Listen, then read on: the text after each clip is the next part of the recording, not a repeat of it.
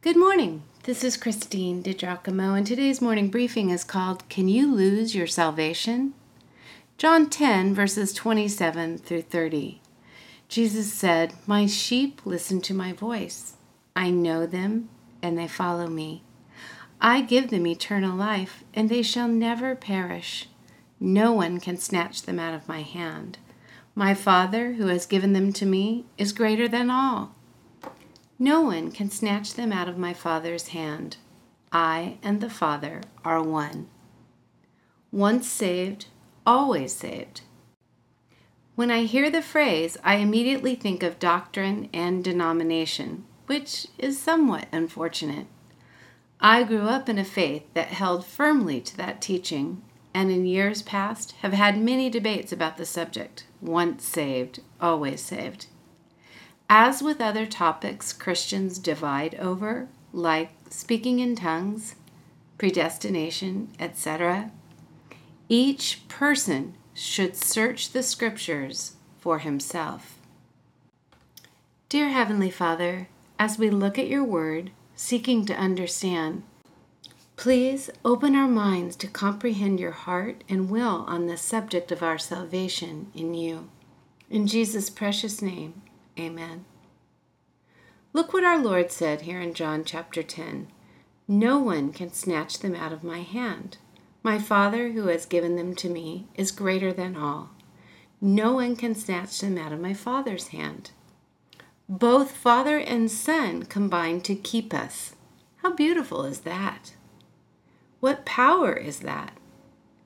Note with me, however, that it came after Jesus' statement, My sheep listen to my voice. I know them, and they follow me.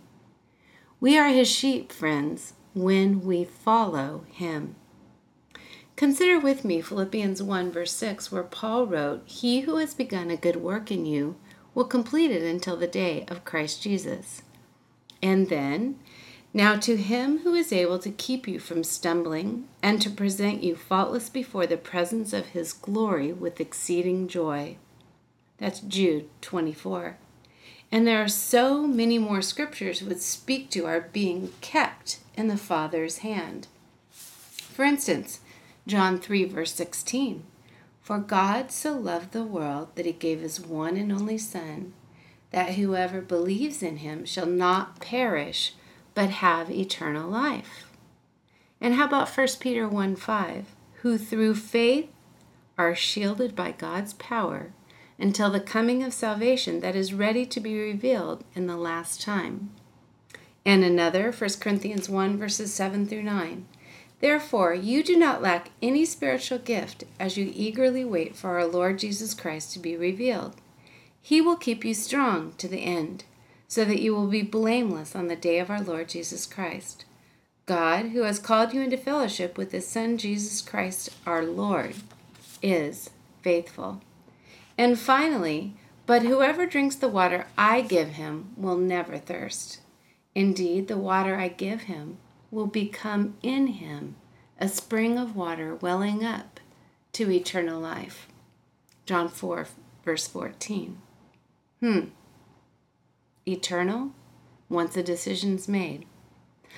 On the other hand, Jesus said, Not everyone who says to me, Lord, Lord, shall enter the kingdom of heaven, but he who does the will of my Father in heaven. Matthew 7 21. And in his final hours alone with his disciples, Jesus said, If anyone does not remain in me, he is like a branch that is thrown away and withers. Such branches are picked up, thrown into the fire, and burned. Hmm, that was also John writing and um, recorded in the 15th chapter and verse 6. I love that chapter, John chapter 15. Here's the thing follower of Jesus Christ, what does God's word speak to you about these verses? The matter, again, that we're discussing is whether or not you can lose your salvation, whether or not once you become a Christian, if you are one for life, no matter what you do, no matter what course you choose to to take. May the Holy Spirit confirm in your spirit the truth of His word and will in this matter. If you'd like to read this or uh, reconsider the verses that were quoted within it, you can go to pastorwoman.com, click on Powerful Bible Teachings, Morning Briefings, and again, the title is Can You Lose Your Salvation?